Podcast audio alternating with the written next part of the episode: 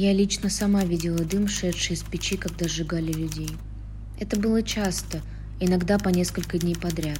А перед наступлением немцев, когда Красная Армия в июне 1944 года перешла в наступление, печка на опушке леса Шашкова работала без перерыва. А когда печь не стала успевать сжигать беззащитных граждан, немцы сделали следующее.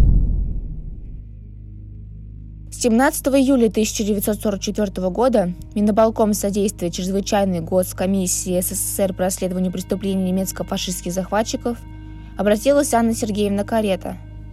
Она рассказала о преступлениях гитлеровцев, которые видела за время существования концлагеря Тростенец. В этот же день поступило немало обращений от жителей Минска. Они сообщали о погибших в концлагере родственниках. Это гидроподкаст. С вами Катя Крамерова. И сегодня на основе показаний родственников узников концлагеря Тростенец я подробно расскажу о том, что там происходило на протяжении трех лет.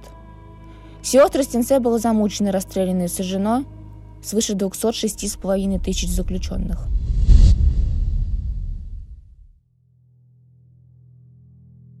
Мой муж, Мазаник Иван Ануфриевич, 1912 года рождения, был мобилизирован в ряды Красной Армии 27 июня 1941 и находился в армии в течение четырех месяцев.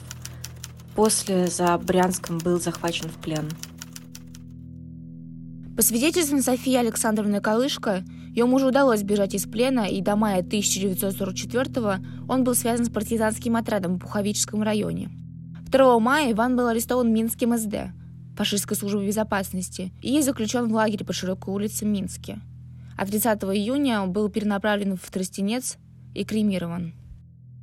Всех, кого арестовывала Минская СД, сначала отправляли в лагерь на широкой улице. Потом, когда там людей набиралось достаточно, их вывозили в Тростенец. Такая судьба ждала и Павла Щелканцева. Педагог давал сведения о немецко-фашистских сообщниках, снабжал партизанские отряды медикаментами и бинтами, писал стихи против фашистов и доставал необходимую литературу для отрядов. В апреле 1944-го неожиданно Минская СД арестовала Щелканцева. Он был брошен в тюрьму, где подвергался пыткам. Через два месяца его перебросили в тот самый лагерь на Широкой улице. А 30 июня Щелканцев был вывезен в Тростенец и кремирован.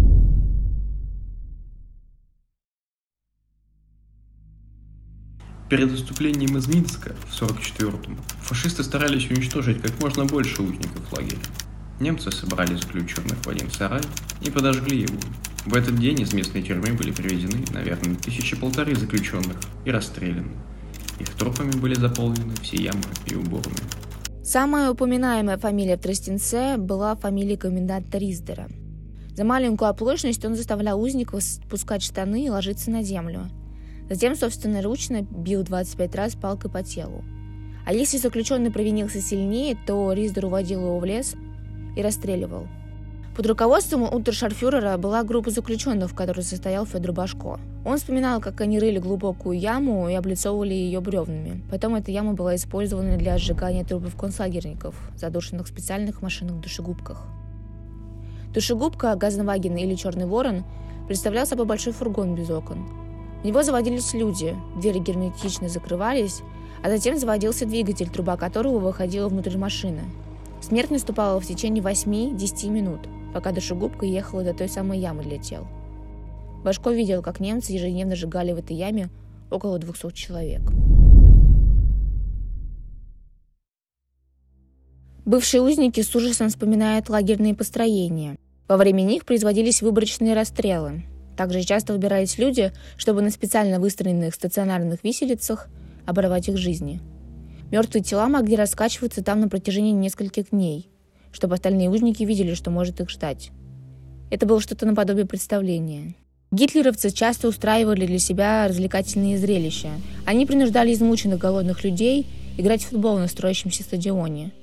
Чтобы затуманить сознание и заставить игроков побыстрее двигаться, им выдавалось по 100 граммов водки. И заключенным ничего не оставалось, кроме как играть, а иначе их ждала кремационная печь. Незадолго до освобождения лагеря на его территории были вырыты два огромных котлована. На дне их вырыли длинные бараки-землянки. Они были очень похожи на коровник. В них держали провинившихся и подлежащих уничтожению людей. Количество узников в этом бараке было до 600 человек. Когда приезжали машины душегубки, смертники старались забаррикадировать двери, чтобы спастись. Но в таких случаях гитлеровцы прибегали к помощи гранат или расстреливали людей через дверь. Я сама видела, как немцы укладывали в сарай убитых советских солдат. Сначала клали ряд людей, затем на них накладывали слой соломы, затем опять ряд людей. И так до самого верху. Рядом с сараем лежали штабеля леса. Это к востоку, около реки Синявка. Немцы на этот лес тоже наложили трупы удушенных и расстрелянных.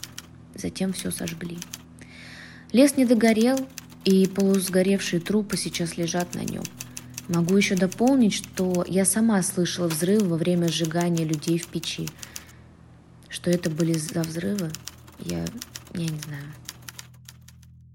Один из самых точных рассказов был дан Анной Сергеевной Каретой. Она проживала в деревне Малотростенец и работала в столовой немецкого завхоза, поэтому видела большую часть немецких преступлений. В 1941 году она ходила за ягодами в лес местности Благовщина и из пригорка видела, как немцы подвозили в черных воронах на расстрел удушенных людей. Обычно это происходило так. Вначале подъезжала охрана на открытых грузовых автомашинах.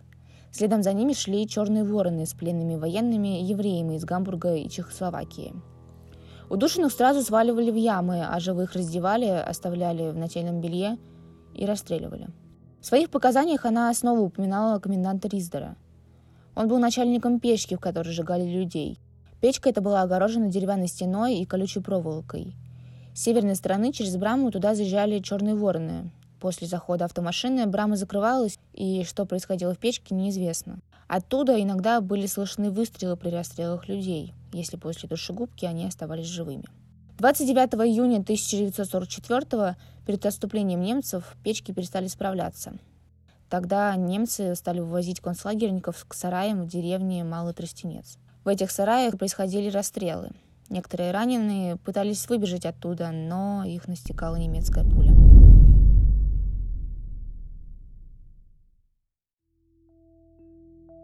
Люди никогда не забудут тех человеческих жертв, которые принесла война с фашизмом. Первый траурно-торжественный митинг, посвященный памяти жертв фашизма, состоялся в Тростенце 3 сентября 1944 года. 10 тысяч жителей Минска и окрестных деревень собрались здесь, чтобы почтить память погибших. Могилы тонули в бесчисленных венках и букетах живых цветов. Сегодня мы узнали истории нескольких заключенных в лагере смерти, о случившейся здесь трагедии забывать нельзя, поэтому на месте лагеря был возведен мемориальный комплекс «Тростенец». На территории установлены знаки и таблички с надписями, а в центре комплекса в 2015 году торжественно открыта мемориальная композиция «Врата памяти». Они представляют собой 10-метровую скульптуру, выполненную из бронзы. На ней изображены фигуры узников Тростенца, которые символизируют невозможность вырваться из плена. Тела узников переплетаются со створками ворот и колючей проволокой.